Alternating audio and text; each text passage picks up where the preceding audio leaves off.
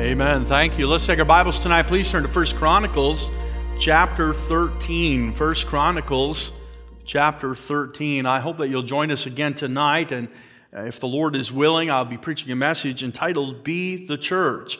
As a theme that we have selected for 2021. And uh, I'm not going to lay out all the program or anything in that manner. I just want to preach a message, introductory message tonight on Be the Church. Our, our program, if you will, is going to change with what we need to do as a church. And, and the circumstances around us are changing very rapidly. Uh, we are prayerful that next Sunday is our last Sunday online only. That's what originally was promised, but you know how those things go. We're just going to pray and trust God that whenever He brings us back, then we'll come back. So our program will change along with what is going on to meet the needs of God's people and meet the needs of our community with the theme Be the Church. And so you want to tune in tonight and listen as I share just a, a message about that, an introductory message to uh, that theme for the year. First Chronicles chapter 13.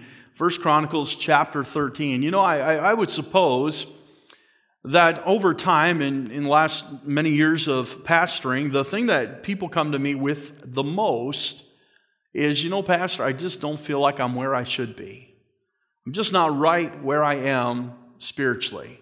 What I should be doing, I'm just not doing. And, and I just kind of feel like I remember a day maybe when I was doing more for the Lord. And, we have a lot of used tos in the church, don't we? And, and, think about it. Examine your life. And I'm not talking about a change of ministry. I understand that as as we grow older and we change, we, we need to adapt to that. And you say, you know, when I was when I was 20 and 30 and 40, I loved jumping on and off a bus and helping with 60 kids on a bus, and that was my thing. But now that I'm 80, that's just not anything I'm able to do anymore. I was able once to go door knocking, but I just can't do the walking anymore. And and I'm not talking about a change of ministry. God changes our ministries as He grows and matures us. We've had people that were once youth pastors that now kind of or maybe a little out of touch with teenagers. And so now they're in the young couples, and then later on, maybe move on to an adult class. And so I'm not speaking of that, but I'm, I'm speaking about those who just say, you know what, I used to do so much for the Lord, but now I'm really not all that involved. And usually that mark of activity is indicative that really something spiritually has happened.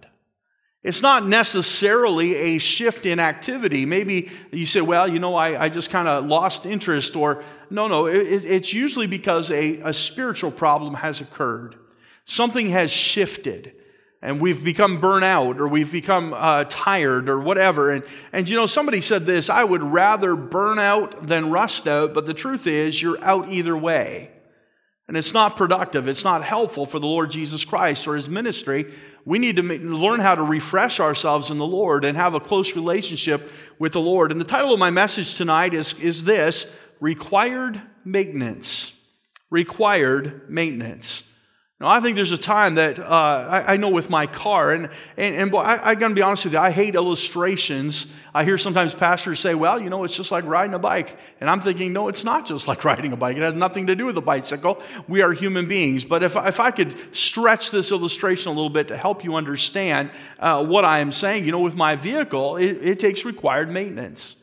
And I have to go to the shop every once in a while, every couple months, get an oil change. And, and, so, and, we have to put the snow tires on in the 1st of November and take them off 1st of April. And, and there's things that need to be kept up on it. We need to change the brakes once in a while. We need to check uh, the, the pads and the rotors, and we need to make sure the belts are tight. And, and all those little things we do with a car, if we get a trouble light on, it tells us that there's something wrong. It's what it's doing is it's telling us, hey, there's, there's some required maintenance. There's some things that you need to do to make sure everything is running well. And I want to suggest to you tonight that the Christian life is no different. There are some times where we need to do some required maintenance. We need to do some uh, self examination. I, th- I, think every time we come to the Lord's table, that's why the Bible says, let every man examine himself. It's, it's important that we stop and we look into our hearts and see, where am I before a holy God? And, and understand that whenever we come before a holy God, doesn't matter where we are, we're going to be humbled because we're standing in the presence of His glory and His holiness and His righteousness. And so let's look tonight at a character in the Bible. And I'm going to do something a little different. I'm going to read uh, the verses for my last point. the very last point of my message. And uh, so we're not going to touch on that right now, but it says something as it encapsulates the life of King Saul. It says something about him in this verse. And you'll notice it, you'll pick up on it right away. But we're going to go back in his life and we're going to do a bit of a character study on the life of Saul. Now, I'll move very quickly through it. It's one of the largest portions of Scripture in the Bible. If you're talking about characters in the Bible that, that God devoted a lot of time to, we, we would think of folks like the Apostle Paul. The book of Acts is mainly about Apostle Paul. We think about Peter. The first part of Acts is about Peter and some of the epistles and things. But we'd have to rank King Saul right up there. There's, there's about 23 chapters in the Bible that talk about the life of King Saul. And so let's, let's look together First Chronicles chapter 13, then we'll get into this study. And I want to draw some principles out for you tonight about required maintenance. And David consulted with the captains of thousands and hundreds and with every leader. And David said unto all the congregation of Israel, If it seem good unto you, and that it be of the Lord our God, let us send abroad unto our brethren everywhere that are left in all the land of Israel, and with them also to the priests and Levites which are in their cities and suburbs, that they may, may that they may gather together, or that they may gather themselves unto us. And let us bring again the ark of our God to us. Listen, for we inquired not at it in the days of Saul. For we inquired not at it in the days of Saul. Isn't that a sad commentary? Saul was king for over 40 years. I believe the book of Acts tells us he was 42 years the king of Israel. 20 years prior to him becoming king, the Bible says that the ark rested at Kirjathjearim. And from there, we know it went into the home of Obed Edom, uh, Edom after they tried to retrieve the ark. And, but for uh, 62 years approximately, the ark stayed in this tent. It, never had a, a, presence with the people of Israel. There was only one time in the entire reign of King Saul where he even refers to the ark. He said, let us, let us bring the ark up. And they never, ever accomplished it. But what a commentary on his life and on his term as the king of Israel. It says, For we inquired not at it in the days of Saul. Let's pray. Father, help us, Lord, as we look at your word tonight. We pray, Lord, that you'd speak to our hearts and strengthen us through this character study. Help us understand the, the faults and failures of this man that we might not repeat those same mistakes. Lord, the Spirit of God must help us if we're to learn anything. So I pray, the Lord, that you speak to our hearts. Fill me, I pray. I need your help desperately. And Lord, we'll thank you in Jesus' name. Amen. You know, the life of King Saul resembles a lot of people today, unfortunately. Now, perhaps not in the extremes. We understand some of the things that Saul did were very extreme. He, he tried to kill King David, and we'll look at that in a moment. And so you say, well, I, I've never tried to kill anybody. Often that's our, our excuse. Well, I'm a pretty good person. I've never lied. I've never cheated. I've never killed anybody. I've never hurt anybody. I've, any sins that I've done have only been harmful to myself. And, and so, but when we look at the life of the king, we, we see a life that is similar to many because he was one that disobeyed God and fell away from serving him. I think maybe tonight or this morning, as we think about this thought, you might say, well, I, I'm here. I'm listening. I'm not, I'm not one that has fallen away. And that might be true, but let me ask you, are you as active as you once were? Have you invested your life in the life of another? Are you discipling? Are you encouraging? Are you exhorting? Are you praying for people? Are you, are you faithful? I, re- I remember when I was a boy, a lot of people that came here on Wednesday nights for prayer meeting and no longer come. They're still able bodied people and have the ability to come to prayer meeting. Let me encourage you in this. It's going to hurt you. I'm not here to guilt you. I'm not here to bully you in any way. I'm just saying that when we do not invest ourselves in the things of God and in the house of God and spending some time in prayer on a weekly basis, and by the way, it's important that we gather corporately and pray together, then we are missing out on some very important spiritual nourishment. It's important that we come. Think about the life of King Saul. The, the Bible teaches, and I'm just going to summarize some things quickly for you, that shortly after being crowned king at, at Gilgal, he would face a battle against the Philistines. You might remember this in the Bible from 1 uh, Samuel chapter 10. And he was instructed to wait for Samuel before he sacrificed unto the Lord. You remember that story? We're going to read that in a moment. It'll be one of our points. But Saul was instructed. He had already fought a battle with the Philistines and he had won a victory against a portion of their army. And now the Philistines were vowing revenge and they were regathering themselves back in their own nation. And, Saul was rejoicing in this victory and he got word to the prophet Samuel. And Samuel was to come and he was to uh, worship with him and have an altar erected and they were going to sacrifice unto the Lord. And Saul worried. He says, I'll be there in about seven days.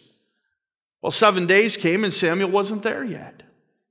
The Bible never tells us what sidetracked him. We don't know if he lost a wagon wheel. We don't know if a storm came and washed out a bridge. We have no idea what kept him from being there. But in seven days, he wasn't quite there, and Saul was starting to panic because he knew the Philistines were going to attack again. And he was fearful that he had not given God thanks for the victory. He had not prayed unto God for the next battle. And so he took matters into his own hands and he built an altar and he sacrificed unto the Lord. When Samuel got there, he was not pleased and he told him that God would not allow his kingdom to continue, but would anoint a man after his own heart and give him the kingdom. Later on, we read again about Saul who would later disobey the Lord. You'll remember that Saul was commanded by, uh, by Samuel, again, I believe it's First Samuel chapter 13, to go down and destroy the Amalekites, to let nothing live. They were to destroy all the people, the animals, they were to kill the king, and the Bible says that he let the king live.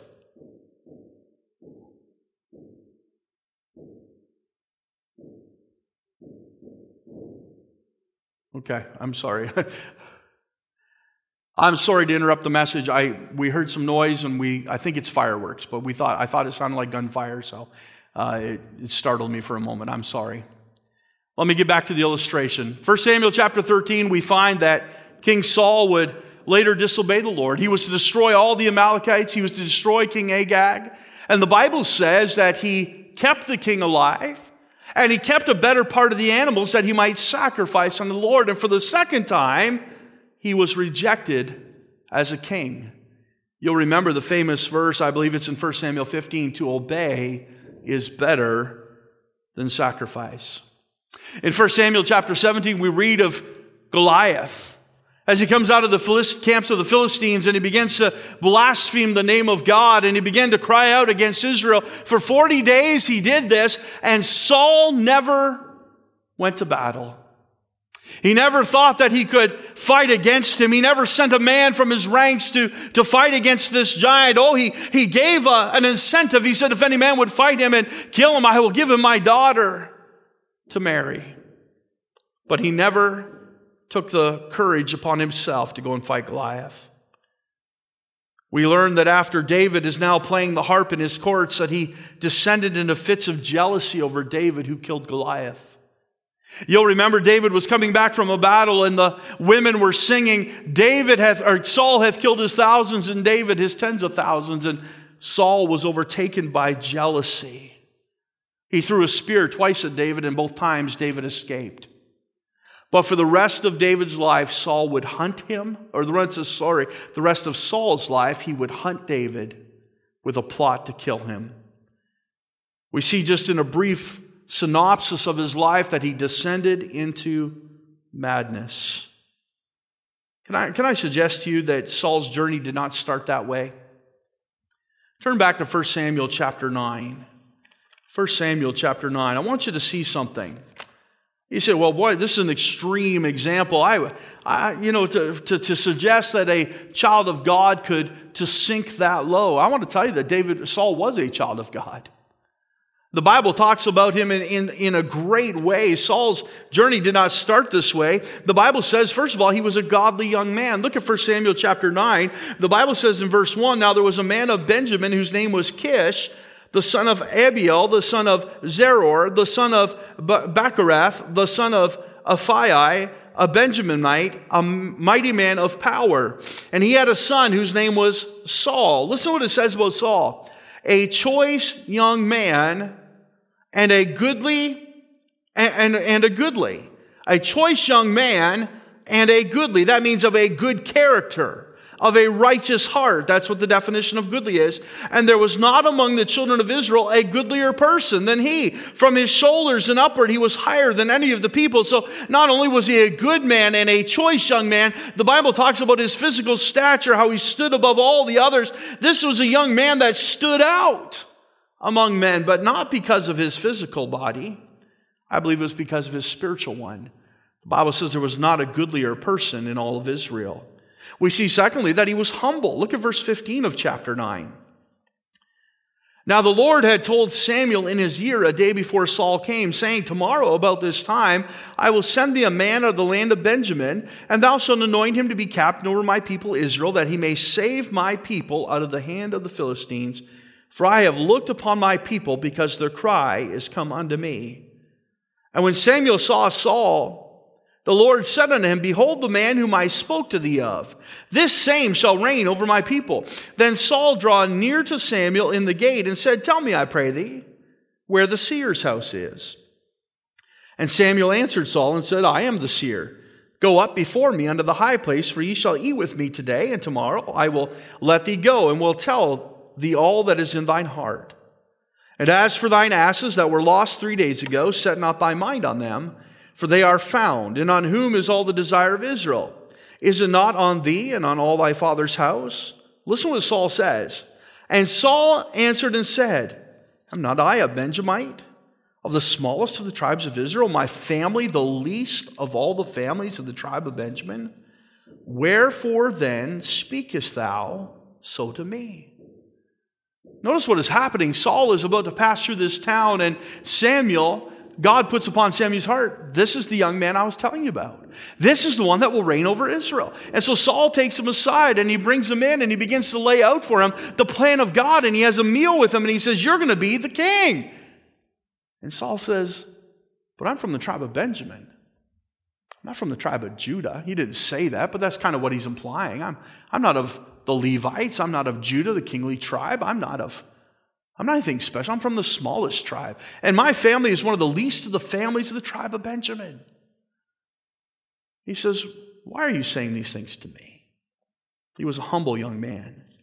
We see more about Saul as we read on. He was anointed by the Spirit of God. Look in 1 Samuel chapter 10. Then Samuel took a vial of oil and poured it upon his head and kissed him and said, Is it not because the Lord hath anointed thee to be captain over his inheritance? When thou art departed from me today, then thou shalt find two men by Rachel's sepulchre, the border of Benjamin at Zelzah, and they will say unto thee, The asses which thou wantest to seek are found, and to thy father hath left the care of the asses, and sorrow for you, saying, What shall I do for my son? Then shalt thou go on for, forward from thence.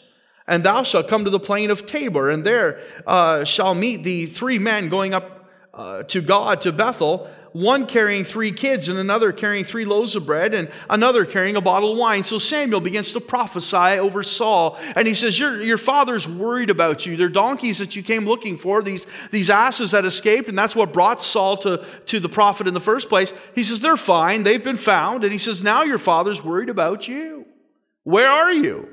So, so here's what we want to do. We're going to confirm this call. I've anointed you with oil. He says, You're going to depart from me. You're going to find these two men by Rachel's sepulchre. And he says, They're going to have certain things in their hands. And he says, Then you're going to go forward a little bit further to, to plain of Tabor. And there you're going to meet three men going up to God, to Bethel, one carrying three kids, another carrying. So if all these things come to pass, Saul, you'll know that what I speak is true. Verse 4 And they will salute thee and give thee two loaves of bread, which thou shalt receive with their hands, and thou shalt come to the hill of God, where is the garrison of the Philistines. And it shall come to pass, when thou art come thither to the city, that thou shalt meet a company of prophets coming down from the high place with a psaltery, and a tabret, and a pipe, and a harp before them, and they shall prophesy. And the Spirit of the Lord will come upon thee, and thou shalt prophesy with them, and shalt be turned into another man. That's what the Spirit of God does. It changes us. Verse 7. Let it be when these signs are come unto thee that thou do as occasion serve thee, for God is with thee. Samuel anointed with him, with oil as a picture of the Holy Ghost. And then finally, we see in verse 6 and 7 that the Spirit of God would come upon Saul. But not only that, he was handpicked by God himself to be the king. We already read in 1 Samuel chapter 9 and verse 17 that God whispered in the ears of Samuel, This is the one that will reign over my people. I, I just, want, I just want to say to you tonight that a lot of people start out the right way, but it's how we finish that matters. Saul started out a goodly young man, handpicked of the Lord, filled with the Holy Spirit of God. God wanted to use him in a great way to lead his people. So let me ask you some questions. How can a man who was handpicked by God fall so far? How could he descend into this madness? How could a man with the Spirit of God be so misguided? But here's the most important question Can it happen to me? Can it happen to me? Sometimes we make the mistake of looking at the life of Saul with judgmental eyes rather than as a cautionary tale. We can and we should learn from a life, from his life, lest we make the same mistakes. So let me ask you this what went wrong? The young man we read about in 1 Samuel 9 and 10 is not the same king that we read about 42 years later. The one that descended into madness, the one who was obsessed with killing his successor, David, the one who's consulted with the witch and called up the body of Samuel. The one who the, the Bible says was just, uh, the Bible says one time the Spirit came upon him and he prophesied in the presence of Samuel, but it wasn't the same type of prophecy. It was to humble him. The Bible says he stripped naked and laid in the ground all day and just cried out to Samuel. He was absolutely mad. How does this happen? What went wrong? I want to suggest to you today that Saul failed in some of the basic things in maintaining his relationship with the Lord. And it can happen to any of us. Let me just give you three things very quickly. Turn to 1 Samuel chapter 15. 1 Samuel chapter 15. His life started good, but he changed over time. 1 Samuel chapter 15, we've already read, or I've referred to some of these passages, but let me read a few for you tonight. First of all, here's the first thing Saul did not commit himself to obedience. He wasn't committed to obedience. Do you know when we most often get in trouble with the Word of God? When we don't obey it. The Lord Jesus Christ told a parable about the wise man and the foolish man. And we, we, we, we, we sing the little song as children know the wise man built his house upon a rock. But what is the rock? The rock, the Bible says, are those, he says, he that heareth these sayings of mine, but it's more than that, and doeth them. Obedience. Obedience is likened unto a man that would build his house upon a rock, and the winds came, and the storm blew vehemently, and yet the host stood firm. Because he heard and he did these sayings of Christ. We get in trouble when we don't obey the word of God. The Bible tells us in 1 Samuel chapter 15 and verse 10, and I'm recounting that story to you. Samuel in verse 1 said unto Saul, The Lord sent me to anoint thee. Now he wants you to go and destroy the Amalekites. And in verse 10 it says, Then came the word of the Lord unto Samuel, saying, It repenteth me that I have set up Saul to be king, for he has turned back from following me and hath not performed my commandments. And it grieved Samuel, and he cried unto the Lord. Oh, but Saul had good intentions. The reason he kept all those sheep is that he might sacrifice them unto the Lord. But he didn't obey. He didn't follow the word of God. Saul did not commit himself to obedience, and now he is being rejected as king. And later on in verse 22, I believe it is, he says, To obey is better than sacrifice, and to hearken than the fat of rams. God is saying, I'm not interested in your sacrifice if you're not obedient. I'm not interested in all the things you do. And that's the problem, friends. We try to work and show ourselves good unto God. And God says, all I want you to do is obey me. I just want you to obey me. If you love me, keep my commandments. That's what the Bible says. And that's when we most often get in trouble. You know, you say, well, the Bible's got so many rules. Can, can I say this? Man has a lot of rules, but the Bible doesn't. That's often the problem. We have so many man made rules and interpretations of the rules of the Bible. It'd just be simpler to obey the Word of God. You know, the Bible, the Lord Jesus Christ says, let's just start right here. Here's the two greatest commandments love the Lord thy God with all thy heart, soul, and mind, and love thy neighbor as thyself. Think about all the trouble that would solve. If we just loved God like we ought to love Him, wouldn't everything else become a little bit easier to obey Him? You don't want to, you don't want to this, this is such a silly illustration, but I'm going to tell it to you anyway. A little while ago, my wife, my wife is a recycling nut. She loves to recycle. And she's here tonight. I'm not trying to hide nothing from her. Um, we could edit this out, but we're not going to. And uh, she loves, you love to recycle, is that right? She thinks it's important.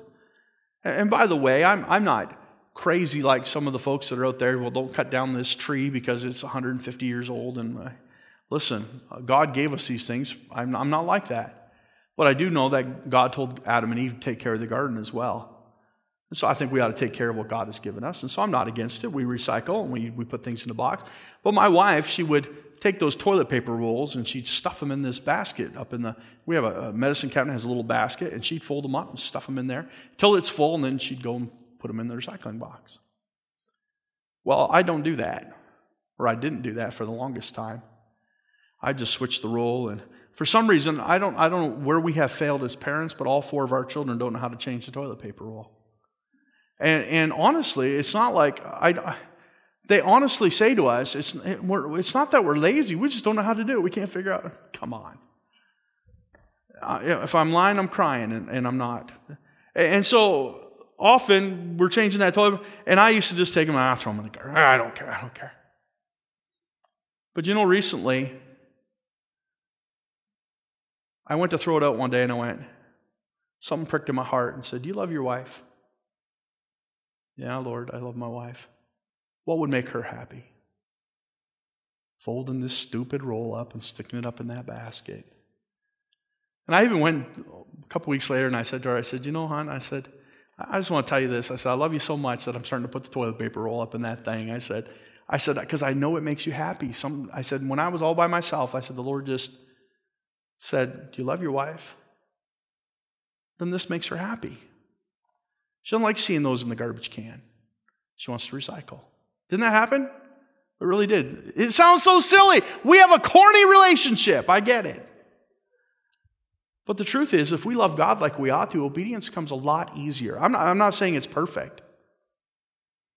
I'm not saying that we're right all the time. I fail, I sin, I, uh, you know, it eats me up inside. But when you love somebody like you ought to love them, what, what is God saying to Saul? Saul, are you really loving God? Because if you did, you'd obey him.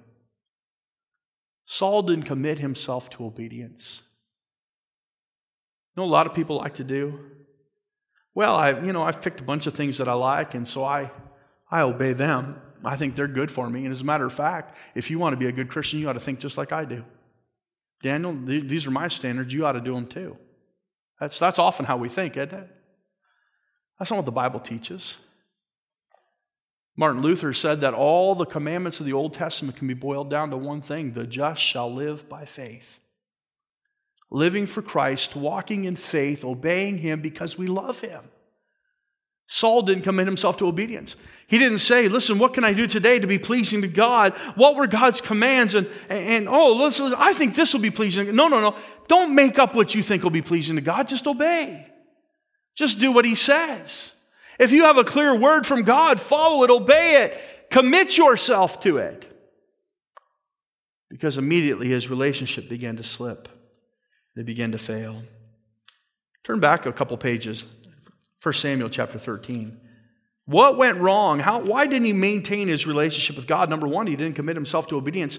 Number two, and this is important, he was careless in worship. He was careless in worship. You say, Pastor, you talk a lot about worship. We're tired of hearing about worship. I'm not. I don't think God is. I was at a meeting once where the pastor says, Do you think we'll get to heaven one day? And God will say, You just, you just spent too much time glorifying my son? You just worshiped me a little too much that day? I don't think so. But notice in 1 Samuel chapter 13, I, I referred to this before. Saul, Samuel had, or sorry, Saul had won a battle. And now he's waiting for the prophet to come to, to worship with him and to prepare the next battle for the next battle. And says, and he tarried seven days, verse 8 according to the set time that Samuel had appointed, but Samuel came not to Gilgal. And the people were scattered from him. And Saul said, Bring hither a burnt offering to me and peace offerings. And he offered the burnt offering. And it came to pass that as soon as he had made an end of offering the burnt offering, behold, Samuel came, and Saul went out to meet him, and that he might salute him. And Samuel said, What hast thou done? Saul said, Because I saw that the people were scattered from me, and that thou camest not within the days appointed, and that the Philistines gathered themselves together at Michmash, therefore said I, The Philistines will come down now upon me to Gilgal, and I have not made supplication unto the Lord. I force myself, listen, I force myself, therefore, and offered a burnt offering. I don't think he forced himself at all. But he makes it sound like he was compelled, he had no choice. He had to do this. Verse 13. And Samuel said to Saul, Thou hast done foolishly. Thou hast not kept the commandment of the Lord thy God, which he commanded thee. For now would the Lord have established thy kingdom upon Israel forever. But now thy kingdom shall not continue. The Lord has sought him a man after his own heart. The Lord hath commanded him to be captain over his people, because thou hast not kept that which the Lord commanded thee. You see, again, or for, this is even before the last time we read, but for the first time, Saul disobeys God. But you say, what area did he disobey him? He was careless in his worship. You say, what do you mean? Could not Saul offer a sacrifice unto the Lord? Not this type of sacrifice. This was a sacrifice that God had ordained was saved for the priests. But remember, the Ark of the Covenant is not in Israel right now. It's in the Philistines' camp. They do not have a high priest at Shiloh at the tabernacle to offer for the Lord. So in this intermediate period, God ordained the prophets. And the prophets were preaching to Israel, bringing God's word to Israel before it was the priest. But now it was the prophets. And though the people demanded in 1 Samuel chapter 7 that, they, that God give them a king so they can be like all the other nations, God, because of the hardness of their hearts, gave them a king, but he said, I still want my prophet there. And I still want that intermediary, I still want that spiritual aspect for the people of Israel. The king will lead you and he will guide you into battle, into war. But I want another man whose, whose hands are not covered in blood. And I want that man, the prophet of God. He will be the one that ministers to you the word of God. And he will be the one that sacrifices on your behalf. And Saul stepped up and took it upon himself to put himself in the place of the prophet. And because his worship was careless, because it was not ordained of God, the kingdom was taken from him. Later on, we read in 1 Samuel chapter 15 when he did not defeat the Amalekites and he, or when he did not kill all the Amalekites and did not kill all the sheep, that the kingdom was again rent from him. And it was at that time the Spirit of God left him and rested upon David. You say, why is this so important? Because, you know, sometimes we lose sight of the fact that worship is commanded of God. But not only is it commanded of God, the methods of worship are commanded by God.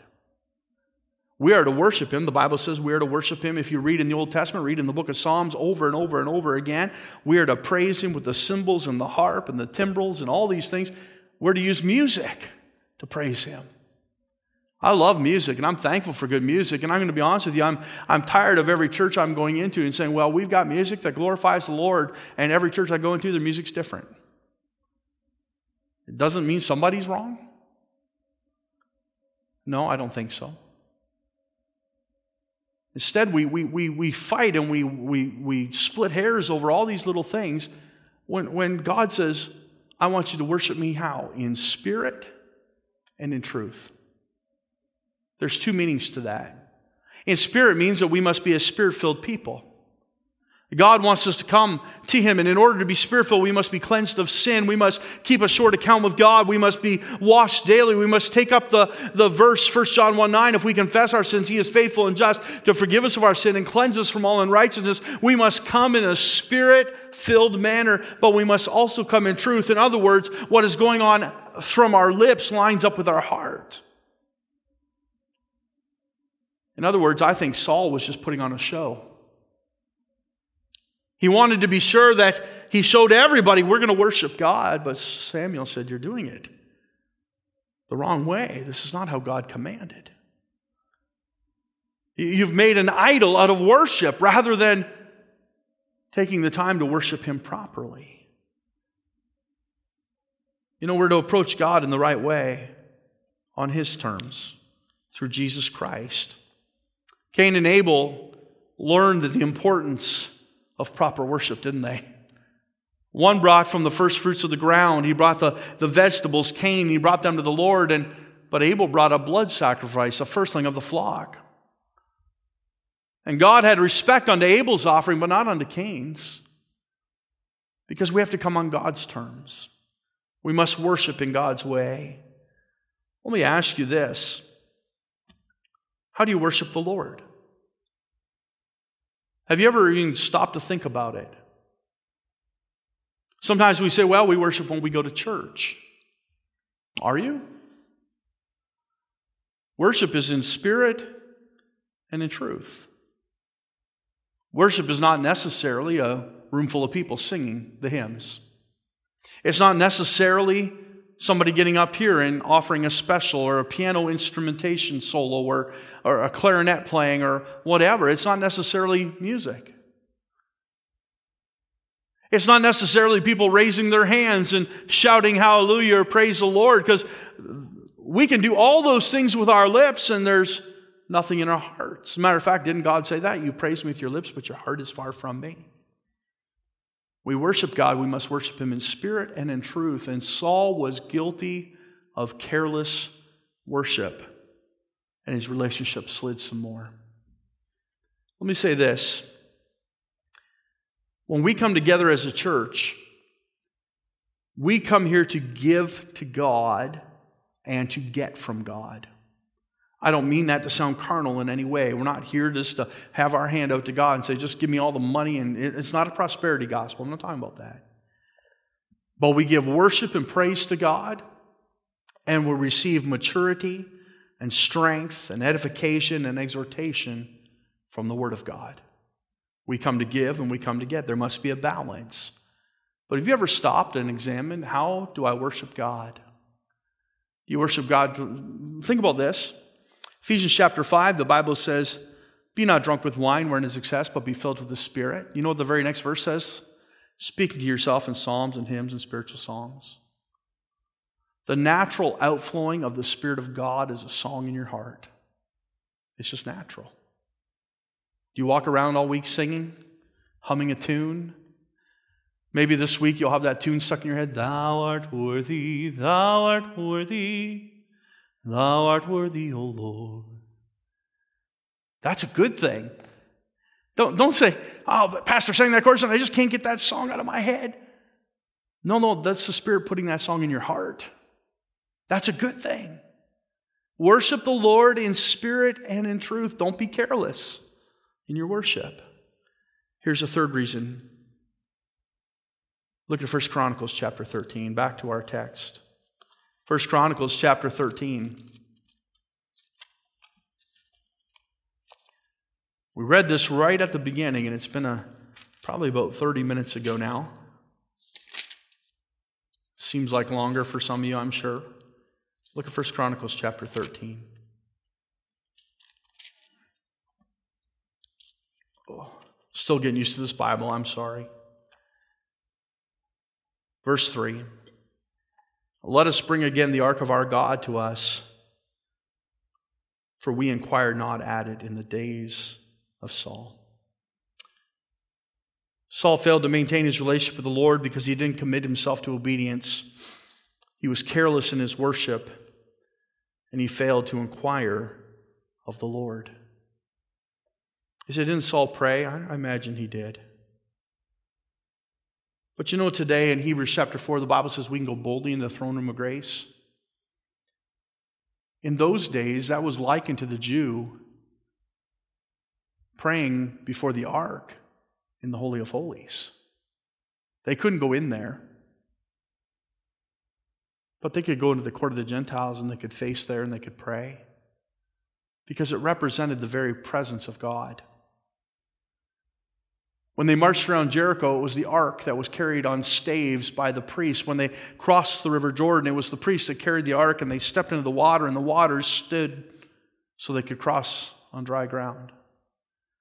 Whenever they went into battle, before Shiloh, the tabernacle was erected in Shiloh, they would carry that ark.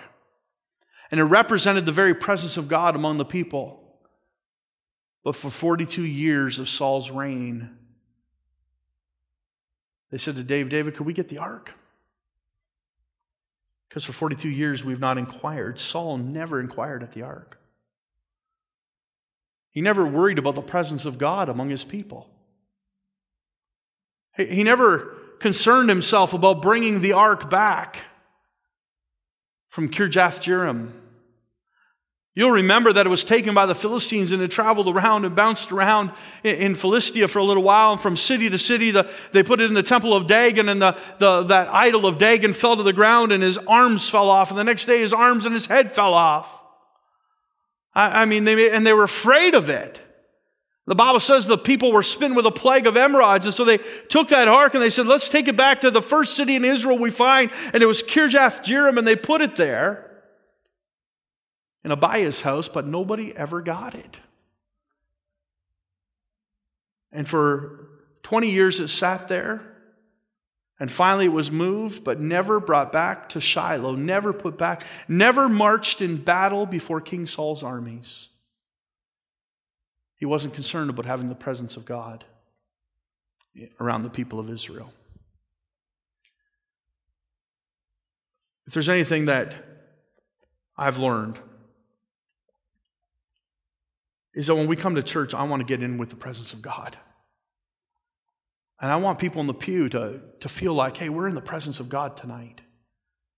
We went to church this morning and it wasn't about Al Fury and it wasn't about the ensemble and it wasn't about the choir and it wasn't about the soloists and it wasn't about the hymns we sang. It was about getting into the very presence of God and meeting with Him. That's what we desperately need. And Saul, as a leader, fell short because he never inquired of the Lord. His relationship needed some maintenance, and he failed to take care of it. You know, you say, well, that'll never happen to me. The Bible reminds us in book of Corinthians, wherefore let him think that he stand, take heed, lest he fall. You know, just bow your heads and close your eyes right where you are for a moment. Let me ask you this. Are you doing the required maintenance upon your relationship with the Lord?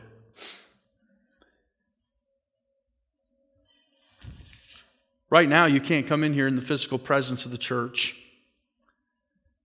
It's difficult to get here and fellowship with other people. It's very difficult to bear one another's burdens right now, isn't it? It's just we've kind of lost that, that physical human touch. But I'm here to tell you tonight that you can do required maintenance on your relationship with the Lord. You can still spend time in the Bible. You can still pray. You can still get online and listen to the church services. You can still reach out to friends, pick up a phone, encourage one another, exhort one another. That's, that's the ministry that you have. Exhorting one another, praying for one another, loving one another, encouraging one another. When, when, when I think about the theme for this year, be the church, a lot of my messages are just going to be those phrases that we pull out of the, the epistles pray for one another, love one another, encourage one another. Those are things that we ought to be doing. That's how we can be the church. But a lot of times, somebody, somebody said this you can't help others unless you're right yourself. The Bible, I think, puts it this way if a man be overtaken in fault, you with your spiritual restore such one in the spirit of meekness, considering thyself also, lest, thy, lest thou also be tempted. Take care of yourself. Now, I'm not saying put yourself first before others. Don't get me wrong. I'm saying we need to do some maintenance on our relationship with the Lord. Are we obeying God? Just doing the simple things.